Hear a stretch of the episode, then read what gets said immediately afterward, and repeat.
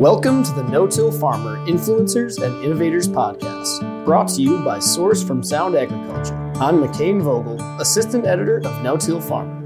In today's episode, editor Frank Lessiter sits down with Guy Swanson, a 50 plus year no till veteran. The two of them discuss deep band fertilizer applications, the creation of the no till yielder drill known as Old Yeller, and the early no till movement that Swanson and his father sparked in the Palouse. Well, it's good to talk to you again, Frank. Here we are, and it's a rainy day in Spokane. It's been pretty dry on the Great Plains, as you know. Uh, last week I did a little survey and on Nebraska, Kansas, and Colorado, and uh, yields are off about 40 bushels per acre mm-hmm. in the 300 bushel range on center pivots in Nebraska about the top, they were getting up to 313, 300. No till, by the way, I want to emphasize no till. And uh, with Mustang banding, and we were getting, um, we got an, actually got an award from Pioneer for hitting 313. Good. But the averages were running around 299 to 300. So we can do it with 140 pounds in. Um, there's no problem. And uh, it's just the weather's got to cooperate. And uh, so this year, the top yield was about 267. So the the general feeling is we're missing about 40 bushels in irrigated Nebraska, and in Kansas, yields are down, really down. It's it's it's either wind or hail or just really tough weather. It won't rain, etc. And so Kansas, I think, has actually been whipped on a little harder in the dryland scenario especially. So mm-hmm. uh, we've got weather problems, and uh, they're even more significant. I, I guess uh, being an old timer, you start to understand. Well, this is normal. Weather fluctuates up and down, but this right. is not the case. This is getting pretty out uh, out of control. If you were in this area and you weren't no tilling, would you get clobbered more with the yield loss? Oh, absolutely, because the guys that are tilling are losing about four inches of stored soil moisture. Mm-hmm. So they're they're basically just playing the crop insurance game, which I think is uh, just a basic way for fertilizer people to raise their prices because they know they're going to get paid. Sure. So it's not really the same type of farming that uh, that I grew up with, or knowing that you're always going to break even no matter what, well, it, it does allow for some really poor pricing policies. Mm-hmm. And so the major corps get away with a lot of stuff that they didn't get away with when we had a more reasonable crop insurance program. I think that's a good way to describe it. I think you need crop insurance for a lot of the area, but boy, it's way too high or something's goofed up. We shouldn't be farming the way we are. It's just too much government interference, and it comes from Europe. A lot of it is European in its approach, and we have uh, real high hopes that the no-tillers will always win. You know, Frank, it's really unfortunate that the STEEP program that was developed in the Pacific Northwest never expanded beyond the area. And it was basically the hidden asset of the Corn Belt if they sure. could grab that technology, they would have won this battle many moons ago. We wouldn't have the pollution in the lakes and the near the pollution anyway. Right. It's all related to top dress fertilizer. You and I yeah. both know it's it's all in the wrong place. And um so I remember Bert Bach and I uh, Bert was with Tennessee Valley Authority in the 1980s. He had me build him a drill for the TVA and and he had the guys pulling around uh, in Ohio and and Indiana, etc. He ran at several locations, and they were doing plot work and testing fertilizer placement. And the net conclusion was it took too long to do it. Hmm. Well, wait a minute. Even though you got a yield punch, you know, wait a minute. What about the runoff? Wait a minute. You know, you can use lower cost forms of fertilizer. Come on, guys. so we got ripped off. Um, and I, I'm, I'm just going to point the finger right now. It, it's the fertilizer people that have caused a lot of these problems. And I have a lot of friends in the business, but they're aware of it too that their technology is old, old technology by throwing it out there in the wind and letting the rain run it off and doing it on frozen ground in the middle of winter and, you know, on and on. And of course, the thing about banding is it takes advanced planning. You got to plan ahead. And and some farmers just don't want to do that. There's so much on the edge, they just let it go, you know. Oh, forget it next year or something like that. So yeah, but no-till is the secret with fertilizer placement, whether you're strip tilling or no-tilling.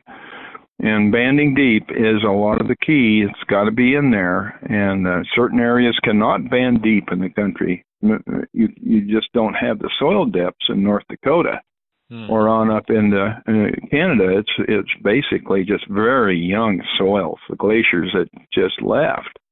So the soils haven't really developed very well. But boy, you get into Kansas and Texas and uh, certain parts of Texas, you can band deep. You can put it in seven, eight, ten inches if you want to, and tuck it away so the wind can't get it and the erosion doesn't take it away, and stabilize it using thiosulfates and really some cool stuff that's going on. Very economical.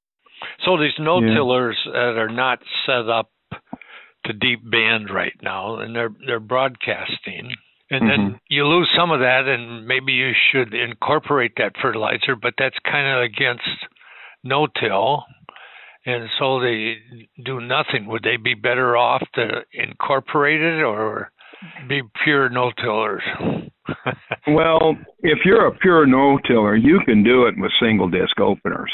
I was just in the field in nebraska uh thursday training uh, a producer as well as one of our sales guys and uh, this guy, um, you know, just takes it up over the top. And he was a tillage guy when I first met him. He was in his 15th year. He started out the first seven years. He was uh, tilling it up, you know, because of manure. They were spreading manure, and so he felt like, well, we just got to stick with tillage, get it covered. Right. And uh, so eventually, we kept all the angles and a lot of broadcast emails and you know just a lot of things they just need the reinforcement of banding. And so he finally went to deep banding. When I say deep, minimum six inches up to eight inches typically. We just changed the world for him. And yeah. it, it takes less water for the pivot. Uh, there's no virtually no erosion. I, I pulled into the field and there was one spot. Where did all that water come from? And the soil was moving. Oh, I see. It came through the culvert as it came off the road. It came into the field. Yeah. Yeah. So, but the rest of the field was just perfect. It sucked it all up. It was just beautiful. They had a three inch rainstorm um, just in a very short period of time right there at West Point, Nebraska. And that was, I think, in about uh, mid September, I believe. And, uh, but yeah, it, it works. It just flat works. And of course, I think uh, in this guy's particular case, you know, he's one of the guys that can squeeze it up over the top. He can hit 300 bushel corn, no problem. Sure. He can average 300 bushel corn with 140 pounds in and, and ammonium thiosulfate and potassium thiosulfate in the band. Yeah. So it's confidence. Where does it come from? Where do you get confidence? Well, it's year after year, and it's a father talking to his son. Yeah. just you got to have them. I mean, it's just father and son. That's the way to do it. You know, the best trainers, always the best trainers, is the man with the wisdom. You brought up the father son. Let's go back to you and Mort. When did uh, Mort get started in no till, and when did you come along and get on the bandwagon? Well, uh, it was there was no reluctance on my part. You know, I just believed sure. in it. But uh, you know, we were big plowers. Oh man, twelve bottom plow. I'd sit on a D6 with a Detroit in it, you know, and a ammonia tank on the front of it, and I'd plow it in in the fall. We were recropping with a plow. Wow. That that you talk about move dirt downhill. That's how you do it. It yeah. whoa. So I I saw red dirt start to show up for the first time, and and uh, he knew it wasn't the way. We had to stop it, and uh, so he messed around. Uh, you know, to answer your question, he, I just saw him do a lot of things, and and then I had a like a three year hiatus. I was you know in Europe with Caterpillar, and I came home uh, to work with him. And um, that fall, he wanted to try no till. Mm-hmm. And uh, he had a, a friend at WSU, good friend, uh, Silver Star winner in World War II. His name was uh, Lyle Nagel and Lyle knew that Roundup was coming, mm-hmm. and uh, so we started uh, some of the first experiments with WSU and in applying Roundup. But then it was just you know a numbered material. We didn't even even have the technical name glyphosate, and we just found out it worked pretty good. And so um, it was I think that first field we did uh, set a record yield for that particular field. In fact, it was winter wheat on spring wheat, and it was fertilized and banded, uh, fertilizing and uh, seeded with a set of conventional drills. But it wasn't uh, totally applicable long term, so we knew we had to switch to a, um, a purpose-built machine. I mean, there was no. A lot of people tried to convert an existing machine or try a lot of things. You know, it's pretty typical to think that way. Right, right. But we ended up with Old Yeller, and uh, that was an amazing story. Um, let's see, Mort got it all. We well, he and I hauled all the parts down, and I I just kind of circulated around, tried to find all the componentry. We got the monitors on it, all that. Got it running by the end of September, so we were seeding winter wheat in October, which is pretty late for the Palouse. And what, um, what we, year? What year would this be? That would be 74, fall okay. of 74. Okay, go ahead. And and it was a big machine. It was um, you've seen it before, and that machine uh, was able to go into pea ground and lentil ground, uh, lagoon type soils, spring wheat, gosh, it did an excellent job. It was just designed for the hills because it was so stable, mm. and uh, it was nine-inch spacing, had double runs on it, uh, had a starter box for phosphate, and then it had a front box for ammonium nitrate. And we thought, well, that's the way you no-till is you just broadcast it over the top. It wasn't long before we were in serious trouble with um, weeds, serious weed problems. yeah, but you know, it, it's uh, it's just it was working. It was really working, and by the end of that fall, I think Mort went to Hawaii, and that's when he saw you. Yep, exactly right. And uh, I got the job of custodian of the machine, uh, and it was still custom seating, and and they m- had moved it up to Spokane, and Raymond Hanson had to have a try at it. You know, Mort's best friend, mm-hmm. and uh, yeah, we seeded way too late. It was Thanksgiving, we were still seeding away. But by that spring, we tried spring cropping, and that was not good. And there was no fertilizer placement it just top dress, and of course it can't get to the roots quick enough. In the Palouse, you've got a rainfall pattern that doesn't allow spring cropping unless you place the fertilizer. Top dress fertilizer is a disaster. Yeah. And uh, so we figured that one out. And then there was a nice research program at WSU, and and the guy that really broke it through was uh, Fred Koehler, and okay. he knew that placement was the answer. And uh, so you know, we were all working together really closely. There was no lack of information sharing. You know, county agents were on top of it, and the university was on top of it. Then Idaho got into it. Then Oregon State got into it. By the time 79 came around, we had tried urea top dressed, and that was sure. a mistake. And then we finally said, okay, Fred Koehler's got it figured out. Let's let's build a placement drill we couldn't buy it. You know, his old saying was, "If you can't, son, if you can't buy it, you got to build it." And uh, so here we go again, and uh, we put that second drill, uh, second series. You know, became the uh, Yielder, which was actually started out as a Pioneer. Sure. And um, and and so we moved it to the name Yielder and because that's what it was doing, it it, it got us into spring cropping. Uh, we could make that work. We could use anhydrous ammonia. We could use aqua ammonia. All these volatile forms of fertilizer that could not be considered previously. Well, we could band it, and then we began to progress. And and then I remember one time, oh, about 1984, about the time we had really broken through with paired row, and I was I was down at uh, the the farm, and the, the last of the crop was coming in, and God, it was just in soft white wheat. It can really yield. It was up and way up there, way beyond what we would ever have anticipated ten years earlier. Um, I was probably in the 140, 150 bushel range, and I said to Mort, you know, Dad, we got to get we got to get a scale out here so we can really double check stuff, you know. and he looks at me and he says, "Son, see that ring up there on the bend? That is the grain is right now at that ring, and that's 140 bushel average, and I've got another 15 acres to come in." and I thought, okay. well, do it um, by the rings. Yeah, volumetrically. Yeah. So some of our listeners are not going to know what a yielder drill looked like. So, what were um, what would a normal one be? Eight row, sixteen row, what?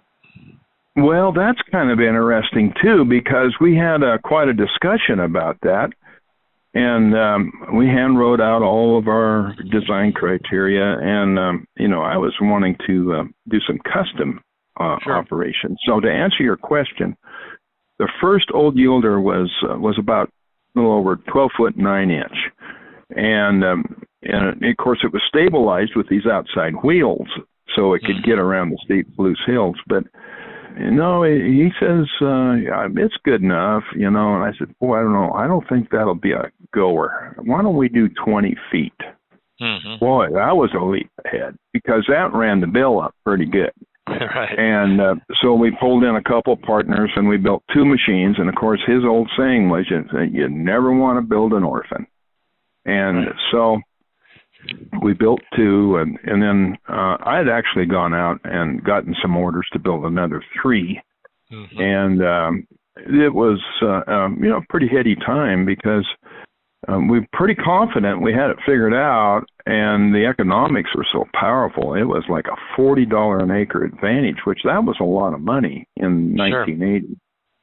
And uh, so we we pursued it as a 20 foot machine, and we spaced it on on um, seven and a half inch spacing with 15 inch row bands that ran between uh, those two seven and a half inch rows Mm-hmm. And then we we ran it pretty deep. You know, we got it. We thought it was deep. Uh, we got it in about four and a half inches, and uh, then um, as time progressed, they went all the way out to 25 feet, and then we actually built a 40 footer that went up into Canada. It was two 20s hooked together on a special hitch, and then we actually skinnied them down uh, to 18, 15 oh, let's see, there was a 12 uh, and a 10, and then there was eight foot plot drills that universities had. Sure. I think we built uh, about five of those uh, very narrow plot machines.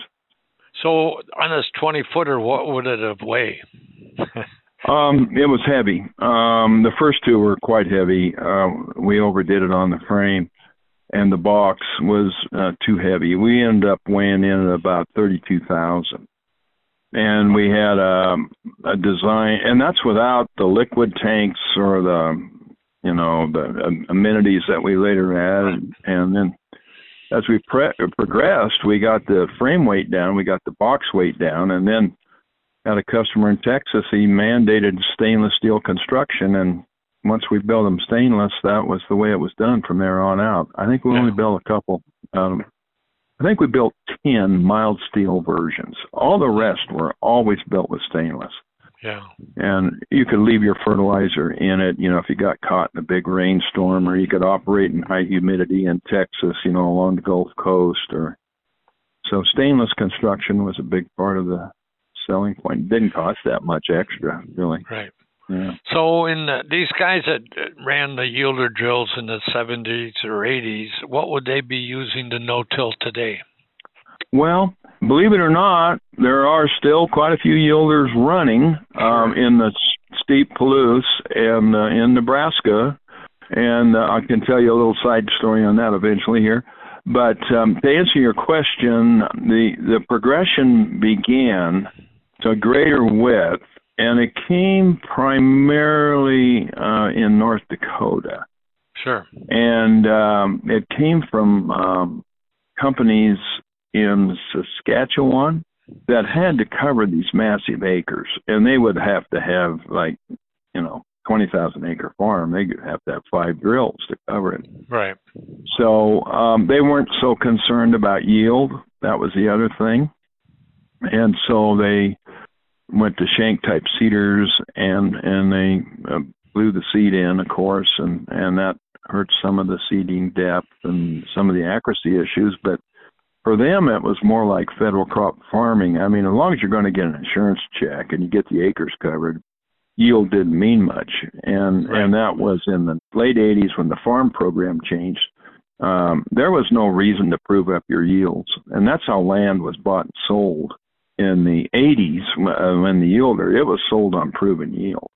So you always kept track of your records. You tried to get your uh, rotation just right, and um, you know there was ideal rotations. Best best cash flow was always um, involved barley in the rotation, so it might be barley, peas, wheat, and uh, it could be winter barley too. There was some winter barley that was pretty popular but in in general, that proven yield um, was was the requirement that you had bragging rights, and you could say, "Well, you want to buy my farm? Here's my proven yield." Yeah. We don't do that anymore, and that all went away in about well, I guess in the second semester of Ronald Reagan. That's when the Farm Bill totally changed, and CRP came in. And the high, high interest rates. Oh man, that made it so difficult Right. And um, which I mean, people think these interest rates we're in right now are high. Hey, they don't even have a clue what high interest rates are. I, I actually sold machines at 18% interest rate. And I, I remember driving out of the field and I said, um, this guy, if he makes it, oh, it, I just wouldn't believe it, you know. well, we found him a partner to split uh, the drill ownership with, and he became one of the most successful farmers in southern Idaho, and his partner was at Walla Walla. They had two different uh, operating windows, you know, on the weather, and so one could go early, the other could go late, and it worked out really cool. They hauled that drill back and forth for 15 years. well, we bought we bought a couple of publications in early, including No Till Farmer in early 1981, I think. And I remember uh-huh. the contract saying it was uh it was kind of a variable interest rate, but the maximum they could charge was 14 percent. Yeah. A year or two later, I was damn glad it was 14% maximum. Yeah. well, yeah, you had to pay stuff off fast. You really had to pay it off. Right. And if you didn't, pretty soon it was getting into land values. And mm-hmm. that's when we really unwound the whole thing. The land values started to slide away. Once that happens, boy, it's it's a downer. Right. And as you know, that was tough in Iowa, and it, it was I had a good friend that he was bound and determined. Um, well, I think I can probably say his name, Steve Mater. Sure. And he he had 160 that sat right in the middle of his big Pullman farm, and he decided that he would buy it. Mm. And he paid a premium for it. I think he paid like fifteen hundred dollars, and within two years, it was worth half of that amount. Yeah. Yeah, you know, and he was trying to support the land values. He was trying trying to protect himself, but you know, it just it was just so damn difficult to get through that. And right. uh, boy, I tell you, that's when you found your real friends. You know, and yeah, gosh, yeah, it's, it's so. Uh, um, when we started No-Till Farmer in 1972, there were about 3.2 million acres of no-till. Today, the best guess I make is about 106 million acres. Do you think the no-till acreage is flat, going down or going up? I would say that it continues to expand. I think that would be the term. Okay. But with these tough weather scenarios, I don't see how you can continue with tillage. It's just you have to you have to get those nutrients down in the ground where the weather can't get to it. Hmm. You have to go after techniques that are actually born and bred in no-till and that's sure. fertilizer placement. And and so if you want to keep doing it, man, you gotta you gotta start pulling the pulling the weight here and use these great techniques that came out of the STEEP program in the Pacific Northwest in the 80s, mm. when these great scientists really got on it, Papendick and Jim Cook, all these guys, you know. Right. And uh, we had um, uh, an opportunity, but you know the it just wasn't placed right or something because we had this real down period of high interest rates, and then we had to ride through um, the no-till image, you know, you know, well, there's another crop failure, and then boom, you know, guys that got into fertilizer placement, all of a sudden they were starting to win. They started to understand it, and then we were able to prove that ammonia could be deep banded and uh, aqua ammonia could be deep banded, which, you know, that that's a cakewalk anymore. That's so simple to do and just getting it on uniformly and that time of seeding and boy it pays big dividends so it's up to the individual to answer your question. I think it's an expanding scenario because these federal programs are going to be about stored soil carbon and they're going to be about nitrous oxide and they're going to be about cover crop. You've got you know the cover crop it gets pros and cons. It kind of reminds me of no-till in the initial get-go. The problem is it all has to be readjusted to the particular area maybe you shouldn't carry it out so far. You know, maybe you just need to get the root growth there, mm. and then you know terminate it so it doesn't interfere uh, with top yields. And now the crop insurance people need to understand that that there's just cultural things that need to be adjusted. Right. But I I do know that keeping that ground uh, alive and stimulated, man, that's worth a lot of money, and the only way you do it is with no till. Right. Yeah, well, so was, it's got a great future. Yeah. yeah. I was I was a kid after World War II, so I'm an old old guy now, like you. But mm. my my grandfather and my dad were always planting cover crops. Then we got fertilizer, commercial fertilizer to come along, and that kind of died off with cover crops. But now we're back into it. And we got a mm-hmm. lot of believers in in cover crops, but then this has been a tough year for some people with cover crops because of the drought. And they're mm. they're saying they didn't get the return or didn't get what they thought they were going to get. And the, there's some mm-hmm. question whether some of these guys are going to plant cover crops this fall or a year from now. Now, I'm on the other side. Um, I have you know done primarily fumigant cover cropping using Pacific Gold mustard and we sure. get great great returns and we have follow up programs we're pulling uh samples looking for nematodes. We discovered that we're getting uh, control of uh, white mold and charcoal rot in soybeans.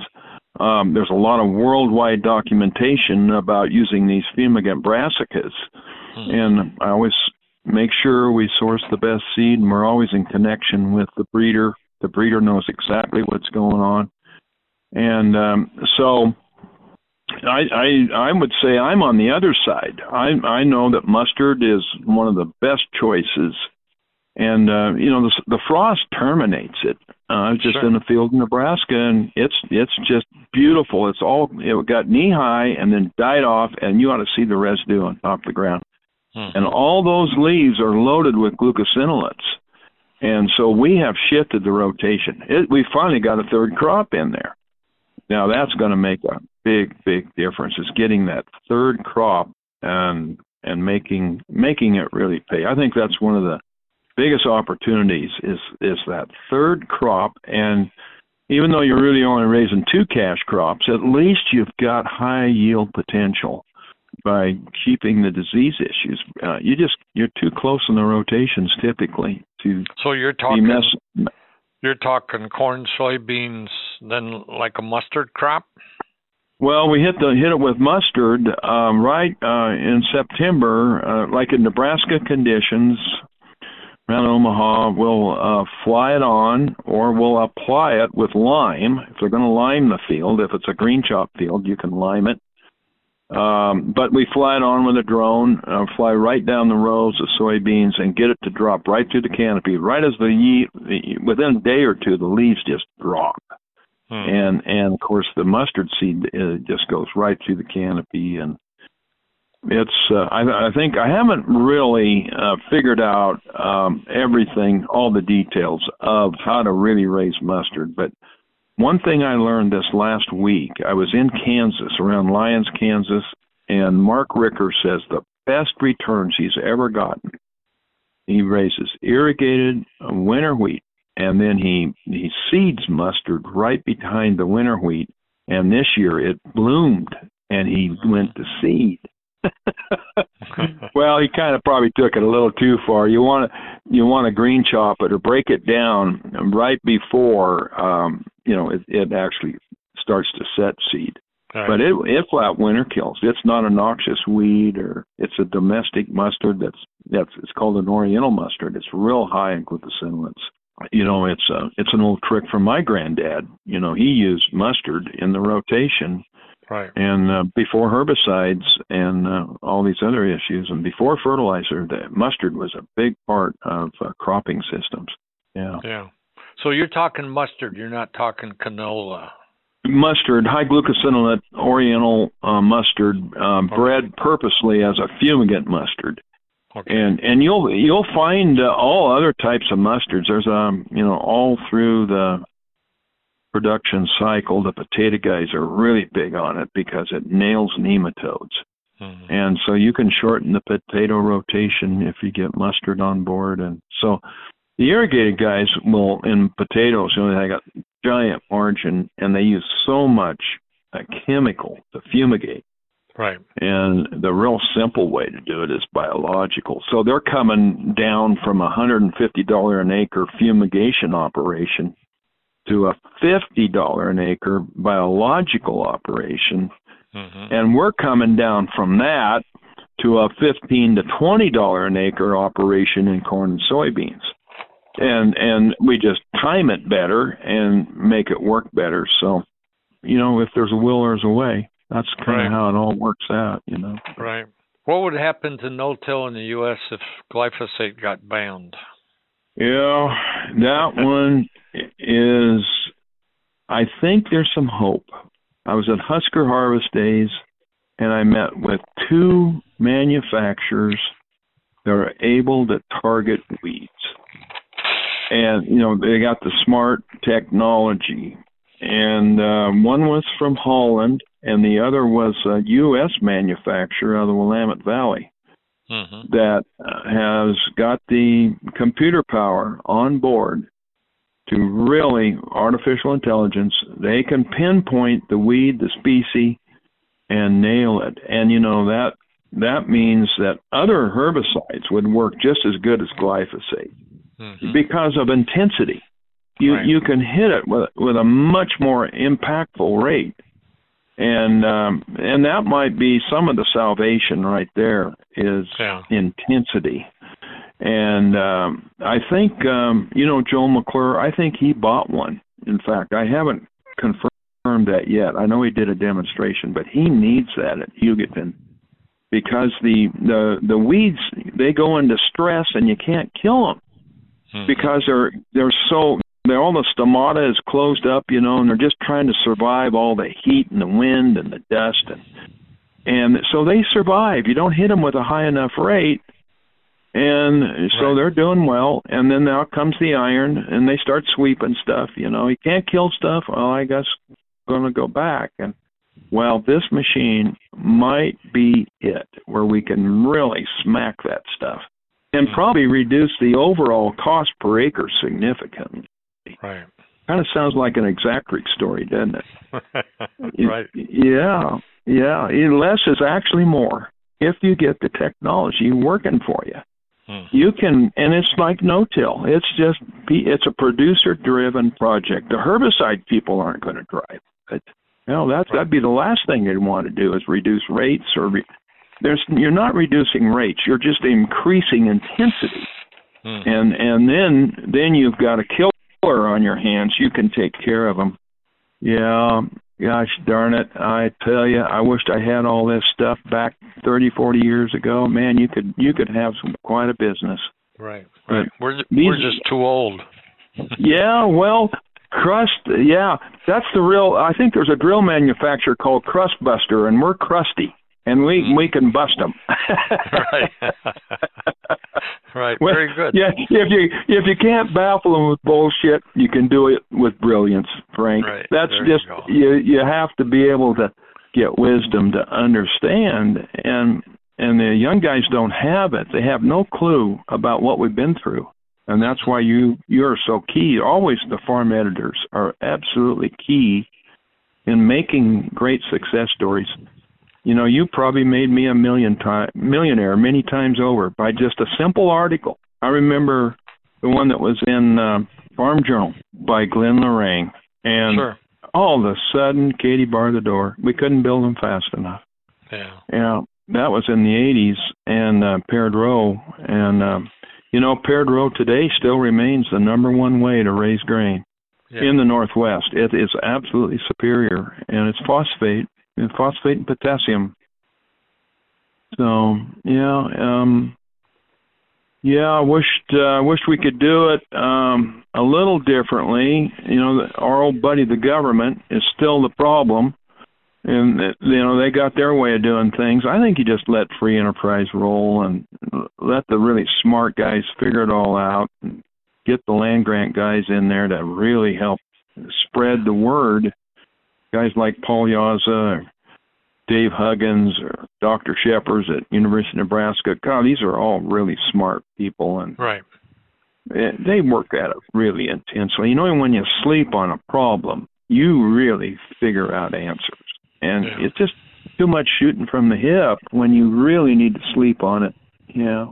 And you're talking about the impact of farm editors, and we we have another magazine here that goes to horseshoers, uh, you know, guys that put shoes on horses. And Mhm. three four years ago, I got a call one day from a friend of mine in New York, and he said, uh, "You know, four or five years ago, you did a story that I thought in the magazine I thought was really stupid." He said it Mhm. didn't make any sense to me at all and I I was going to call you up and kind of yell at you, and then I decided, ah, uh, I guess I won't. I'm, I'm going to do it. Well, the reason I'm calling today is I can't find that article, and I got two horses that that idea will work on, and I can't find the article. Prior to the internet, yeah, yeah. Well, that is the deal. I mean, you, you just got to get the correct info, not the information. You got to get the correct information. right. Yeah, it's just so hard to sort it out. And who wrote the article? Oh, okay, I see. He's from the petroleum industry. Okay, well, we won't pay attention to that one. Right. you gotta, you gotta get the right piece of information. We'll come back to the episode in a moment. But first, I'd like to thank our sponsor, Source from Sound Agriculture, for supporting today's podcast. If you want to make your fertilizer plan more efficient, source it. Source from Sound Agriculture optimizes the amount of crop nutrition supplied by the microbes in your soil, providing 25 pounds of nitrogen and phosphorus per acre. It's cost effective and easy to use. Just throw it in the tank and spray in season. If you want to unlock your crop's potential and increase ROI, there's only one answer source it. Learn more at sound.ag. And now, let's get back to the episode. So out there in the Palouse, you've got really steep hills, and you got hillside combines. What percent of Palouse and wheat or whatever do you think is no-tilled? Oh, golly. Well, let's put that a little bit further out there. I think true no-till. True no-till. Are they no-tilling in the fall? They no-tilling in the spring? Is the stubble up through the winter? Yeah. Um, are they shanking it? You know, putting some fertilizer down and calling it backgrounding and two passing it. You know, uh, I think it's really small. It's twenty five percent at the most, and it should be a hundred. It Right. should have been a hundred by now, Yeah. and it just it's so economically powerful, and it's so good for the environment and the fish and the dams and yeah, man. I hope they don't tear out the Snake River dams because if they do, they're going to find a lot of old tires you know it just and those things are they had to stop it from uh, they that's part of why all the money went into STEEP was the dams because they Yeah. they had calculated out that they would silt shut if Mhm. they continued with all the tillage so You- you know you it's our good friend the diesel engine that you know really brought on all that uh that tillage scenario. They could not till that ground uh Mhm. with horses. It was just impossible. They they were doing short shearing and trying to um, they just wouldn't flop it unless they just absolutely had to. And so when the D4 came, you know, they'd hook up a three bottom plow and they could get up on steep ground and then pretty soon, you know, they had to have a three lunger D6 or a big D6 and then they got a D7 and California really went to town on the tillage. Oh man, they really eroded it. But in the Palouse, you've seen all the dynamics of the tillage and what it's done, and boy, we just would have been so much better off if we could have avoided it, kept the horses in play, or turned it back to grass or something, you know. right. It, well, I got, it, we just did it wrong. Yeah. Yeah. I got my No Till Maverick book in front of me, and uh, it's a picture you gave me. I'm going to read the uh-huh. caption, then we'll talk about it. Conventional yeah. tillage. Some 200 tons of topsoil per acre were lost from this conventionally tilled summer fallowed field following six inches of rain. And it's this all this dirt sitting on the roadway. So mm-hmm. out there, you, you know, you had guys that had to scrape the mud. We're, we're scraping the snow off our roads, and you were scraping the mud off your roads. Oh yeah, very common occurrence. Yeah, and the county engineers know who the no-tillers are. They have the clean ditches. They got the clean ditches. Yeah, yeah. The guys that are doing the tillage operations, they got to clean them four or five years apart. They're out there with specialized backhoes trying to reform the ditch. Yeah. No, it's it was a big big mistake to tear it apart. Yep. But you know, the soils are so deep and and producers it's such a little speck of time in the great aura of building soil, you know, and the glaciers and all the things that happened and um and snow and even the animals, all the grasslands, yeah, they just we just wiped it out. I mean, we got rid of alfalfa. That was the end. That was the end of the really good soil. Yeah. Now it's it's so variable. Hilltops are are uh, red clay, and and you can't you can't work it like your granddad did. There's no way. It just yeah. We just tore it apart, and uh, and everybody, of course, is on a mission from God. They think, you know, I'm feeding my family. What else am I going to do? Yeah. No, it's always best to conserve. Always, right. it always is best. Well, this article in the in the book that we're talking about, I we had a headline that said soil losses can top twenty four thousand dollars per acre. So that is a real, real, real loss. Yeah, I think I remember that picture, and uh, and I know exactly where it's at, and it's one of the most erosive areas of Whitman County, Washington. Mm-hmm. And um, it's just ah yeah, it just it just makes you shake your head. And and of course, then they have not only do they get all the mud off the road and the dirt off the road, and then they d- redig the ditch. Then they got to go get the gravel and re-gravel the road. Yeah. And uh, so the county engineers, you know, they feel blessed when they got a no-tiller. they don't like the the erosion. You know. Yeah. But think how bad it could have been, you know, if we would have stuck with the old approaches. Sometimes the fields were plowed every second year. Hmm. They even plowed pea ground at one time.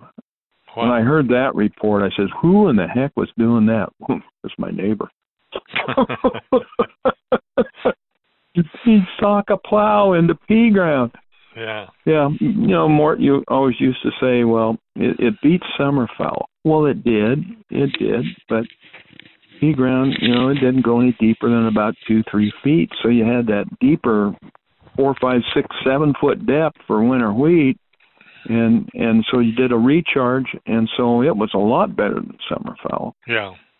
And uh, it it brought on um, a real improvement in the economic structure because peas became the really the vital secret of the area along with garbanzo beans legumes became really important because they didn't go quite as deep and then they left that reserve there for a great winter wheat crop.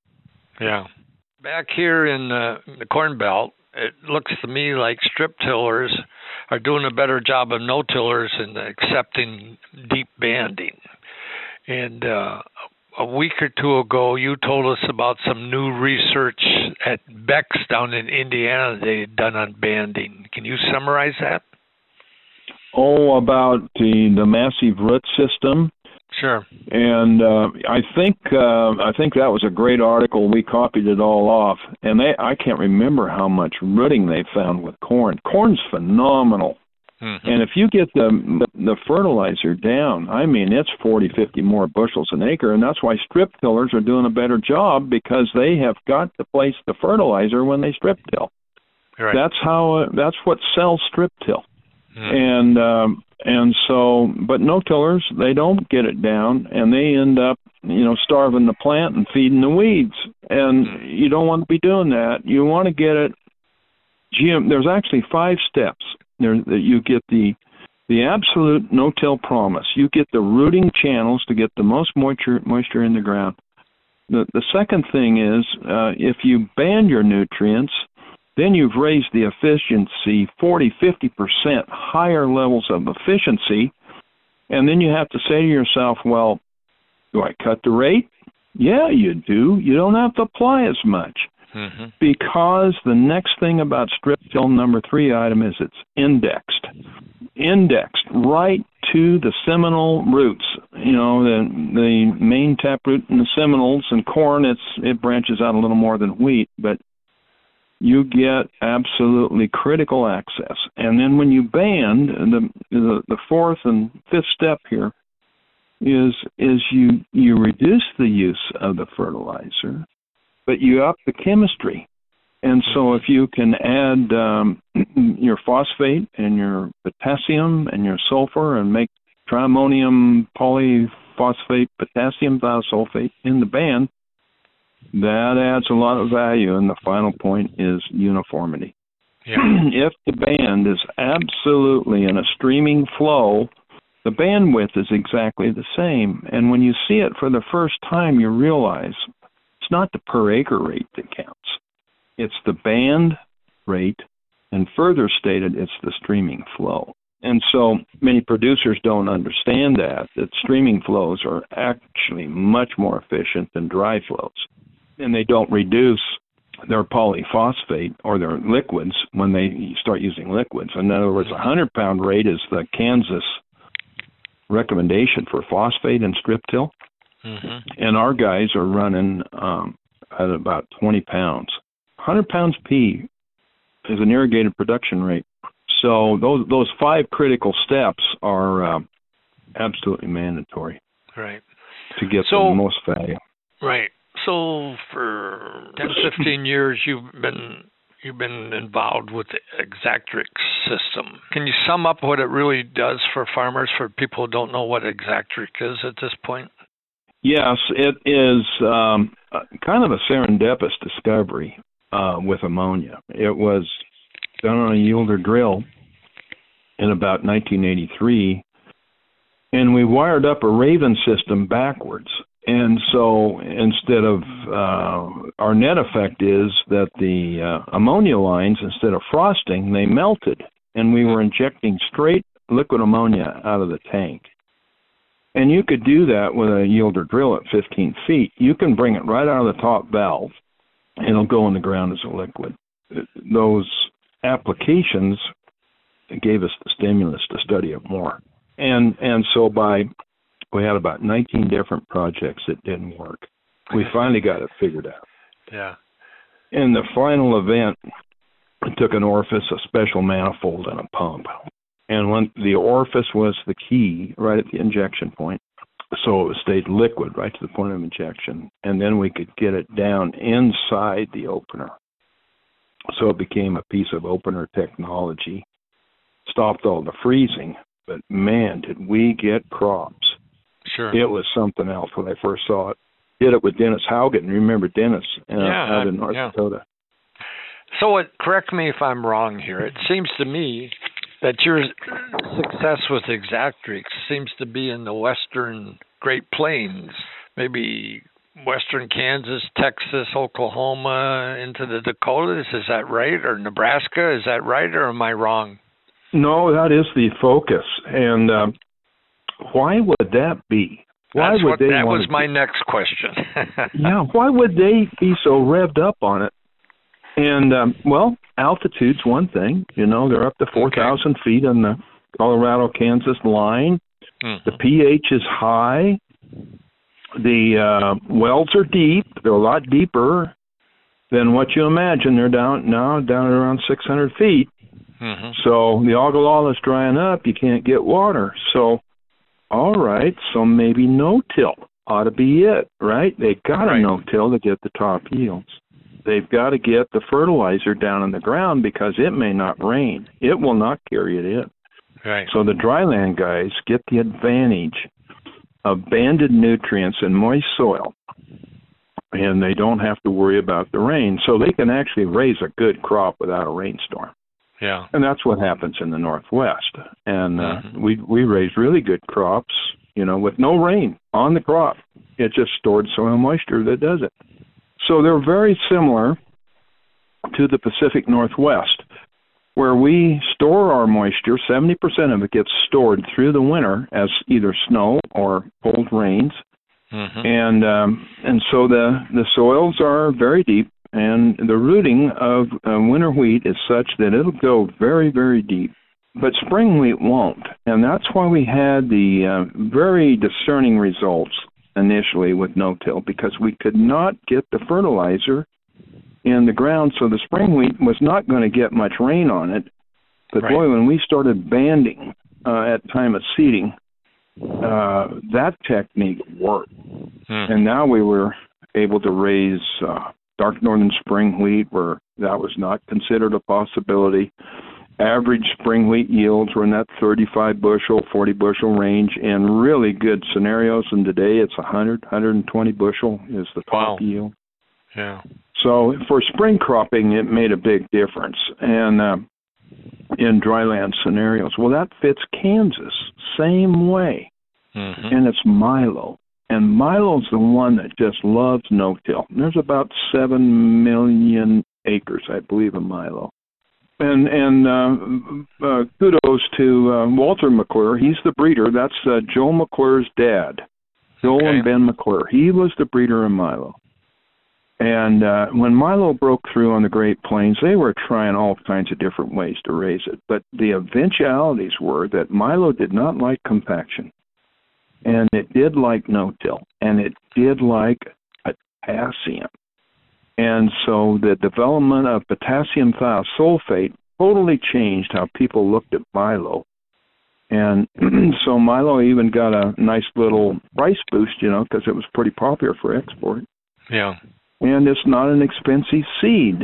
It's not like um, hybrid seed corn. It's very reasonably priced. And so for dryland scenarios, no-till Milo is a big deal. Yeah. And they're harvesting it now and it rotates good with winter wheat, and it works also with corn. And now they're starting to move Milo into ethanol plants. They have an EPA pathway uh, at um, Quinter, Kansas, at campus. They they can move uh, Milo into that plant. Very similar to amylase corn. You know they how they process it. Yeah. Um, and uh, so I found the dynamic also was so damn much fun because you had cows.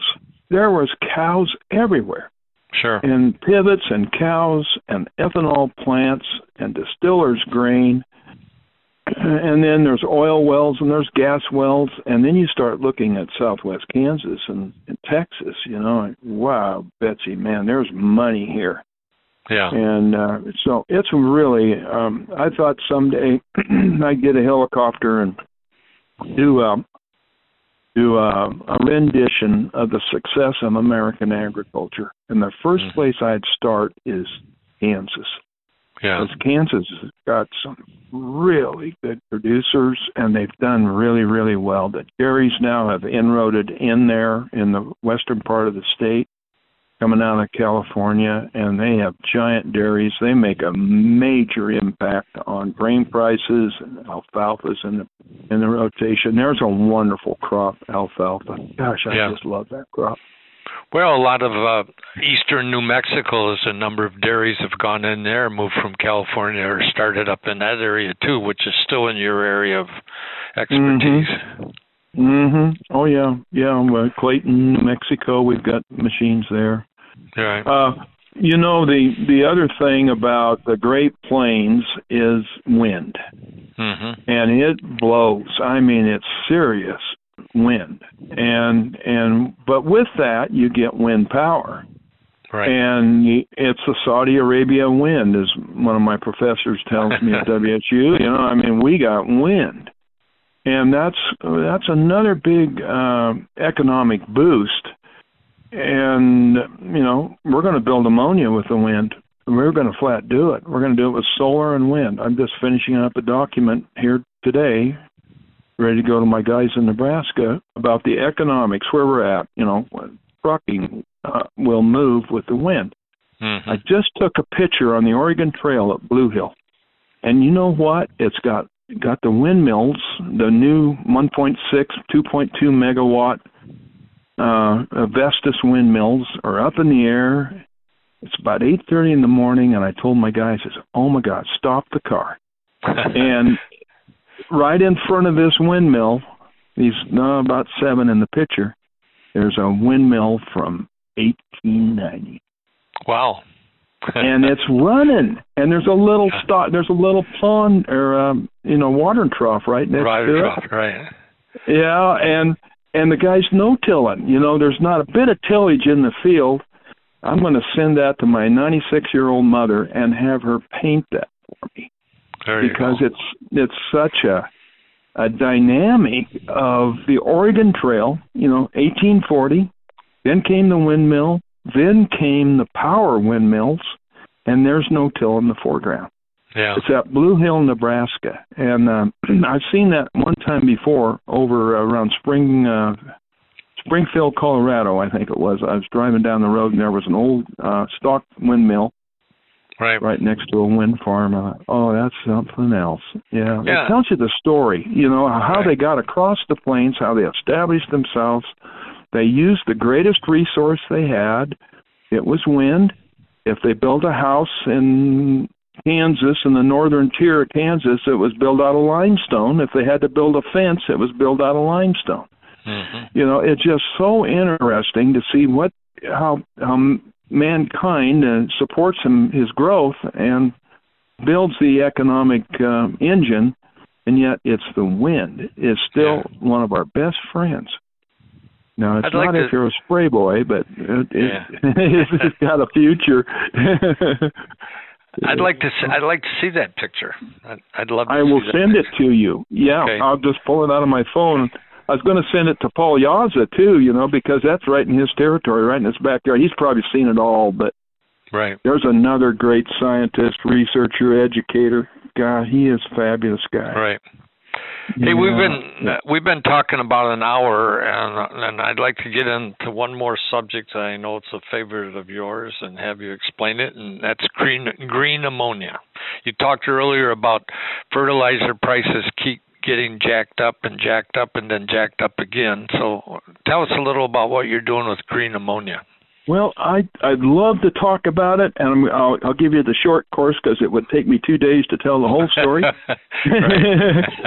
But you know, it it's just change is all it is, and it's the original way we built ammonia. You may not know this, but all the ammonia in the world was built green until 1962, okay. and it was the uh, United States Army that commissioned a development program, I believe. Uh, with um, Kellogg Brown and Root to build a steam methane reformation system, Hmm. and uh, that's when it became the property of the oil and gas people.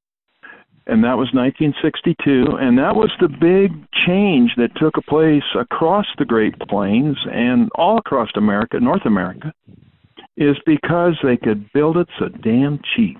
And it was about two cents per pound of in, and and that was the starter rate, you know. And then they got you up to about four cents, and pretty soon it was six cents. And but the the deal is it shut down uh, all of the uh, green ammonia plants. Like I put on green ammonia when I was a boy, and it was came from Trail Breeze, BC, uh, a dam along the Columbia. Electrolyzers, you know, bubbling out the hydrogen Yeah. and making uh, ammonia through a Haber-Bosch processor. and that's how they did it in uh, Tennessee Valley Authority too at Wilson Dam. Sure. So all ammonia that we utilized up until 1962 was in fact green. So we're and some of the technology and the techniques, of course, have evolved not in the U.S. now because it was strictly a program for countries that did not have petroleum. They did not have natural gas, mm-hmm. and they didn't have access to natural gas. Well, that'd be Switzerland, right? Well, there's a little green ammonia plant in Switzerland. Okay. Uh, there's there's um, green ammonia plants all around the world now in Monaco. Uh, the Saudis now have jumped into green ammonia. It's called the NEOM project. So why would an oil-rich country be involved in building green ammonia? Well, you know, they're better off to cap the wells and just build it with the solar and the wind because it is more economical. And especially if you're trying to transport hydrogen. Ammonia is a heavy form of hydrogen. It's NH3. Mm-hmm. And you can move it so much more economical. It's about 11.2 times better economics in moving ammonia than hydrogen. And and so as the, the so-called hydrogen economy begins to flourish, well, you begin to understand there's a supporting actor in making that work. And it probably one of the better actors is ammonia because sure. it's heavy and you can crack out the nitrogen or you can you can burn ammonia. So green ammonia is back on the front burner. Mm-hmm. And uh, it, what happened is, you know, fossil fuels keep going up in price. Plus, it's controlled by hedge fund managers and or major um, firms around the world, and it's Putin's baby. You know, he runs the gas station in Russia. Mm-hmm. So uh, the Europeans absolutely want to get rid of this Putin problem. Yeah. And so you'll find that our technology really comes from Europe. And and so because it, it's been so pushed to the side in the United States because of the fossil fuel industry, and they'll do everything to protect their interest in the in the oil fields, especially all that wealth that's in the ground and all the horizontal drilling that's being done, um, they do all kinds of tricks like carbon capture, and we find out, well, that's not working so good. And, and then we find out we're losing a lot of methane in the field, right in in the Bakken. You know, that thing lights up like a major city at night. It's mm-hmm. um, amazing how much is actually coming off of the fracking wells uh, up into the atmosphere, a lot of methane and carbon that's getting away. And um, so green ammonia is a zero carbon product, and it's right back to where we started. And um, the eventualities, by the way, are very similar to steam power. Hmm. And as we went from horsepower to steam power, um, you know, that was a big change because farmers would just basically harvest the residues and feed the horses. And then, of course, then we had to buy kerosene to run the steam engine or buy coal. right. So that was an offsetting. And then once they you couldn't get the steam engine up on the hillside, they were just flatland machines. And then uh, Mercedes really pushed the diesel engine, got the fuel system figured out with Bosch Caterpillar finally admitted to the fact, yeah, that's what we got to do. You don't set the woods on fire anymore. You can run the cats out there. You can get up steep slopes, get rid of the gasoline. Yeah. And here it comes. Here comes the diesel engine. And by 1938, they were the world's largest manufacturer of diesel engines. That's going to happen uh, maybe once in a guy's lifetime, you know, 80 years about max.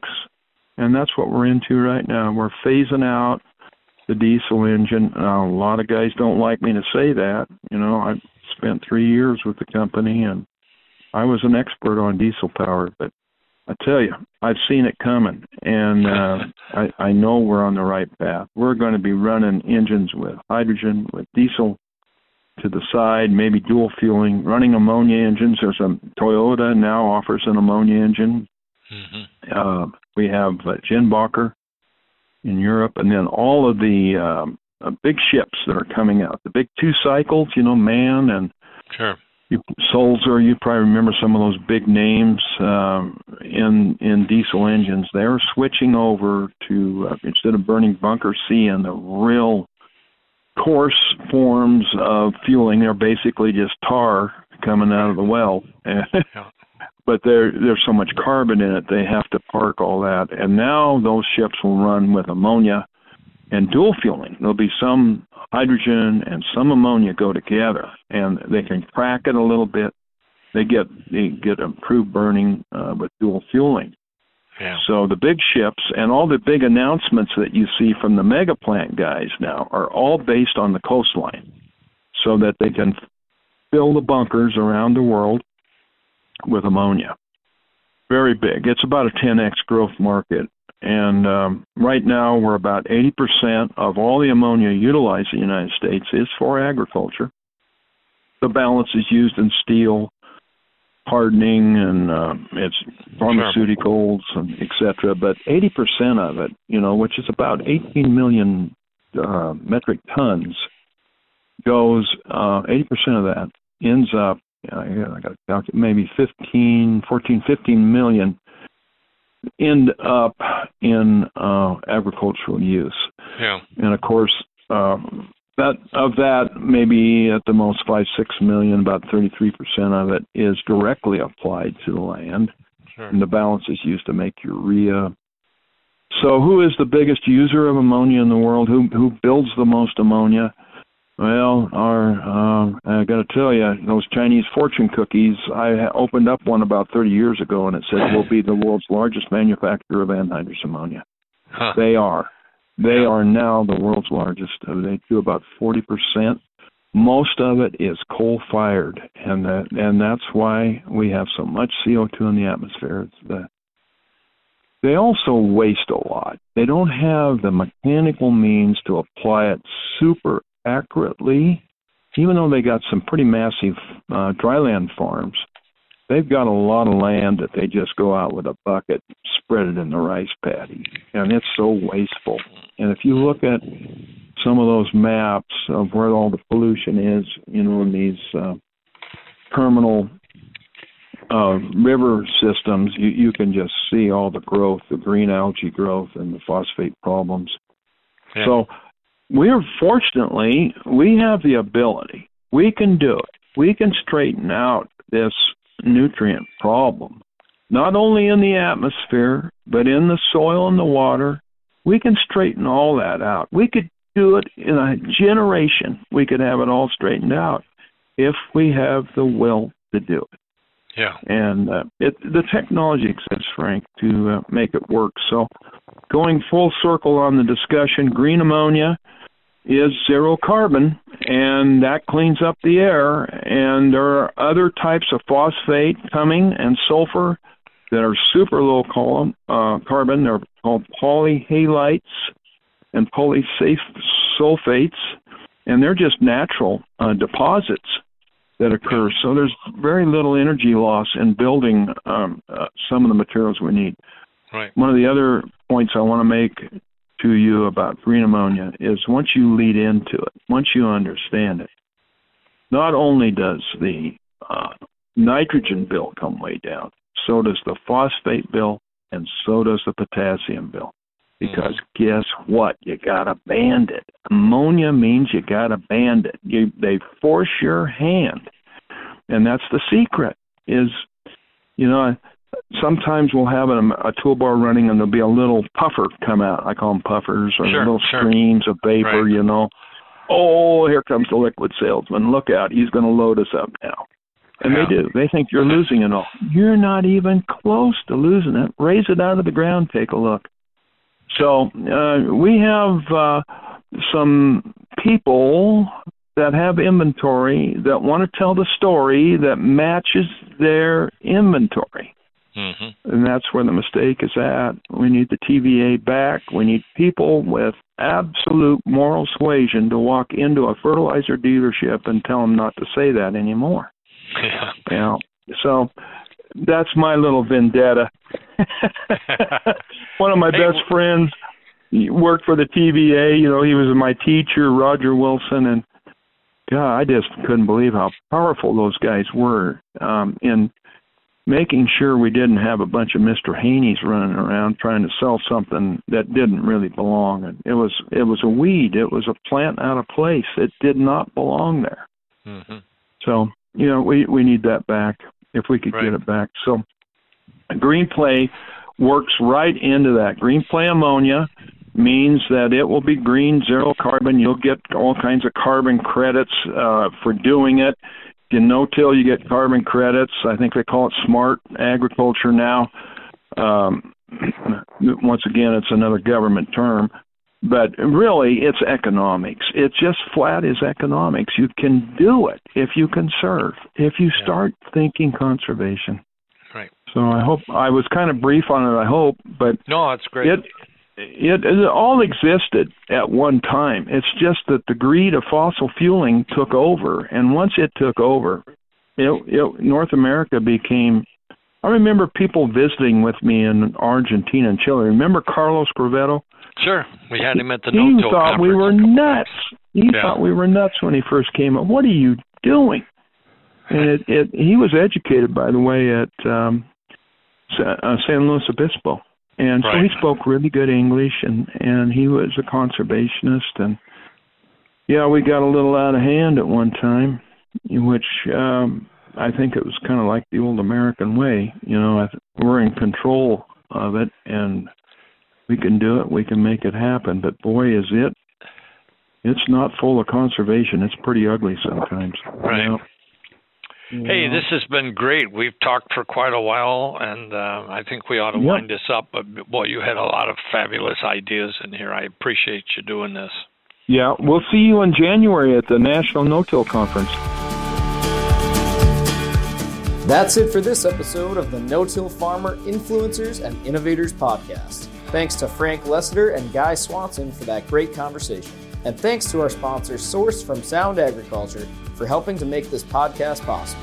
A transcript of this episode and our archive of previous podcast episodes are both available at no-tillfarmer.com slash podcasts. For our entire staff here at No-Till Farmer, I'm McCain Vogel. Thanks for listening. Keep on no-tilling and have a great day.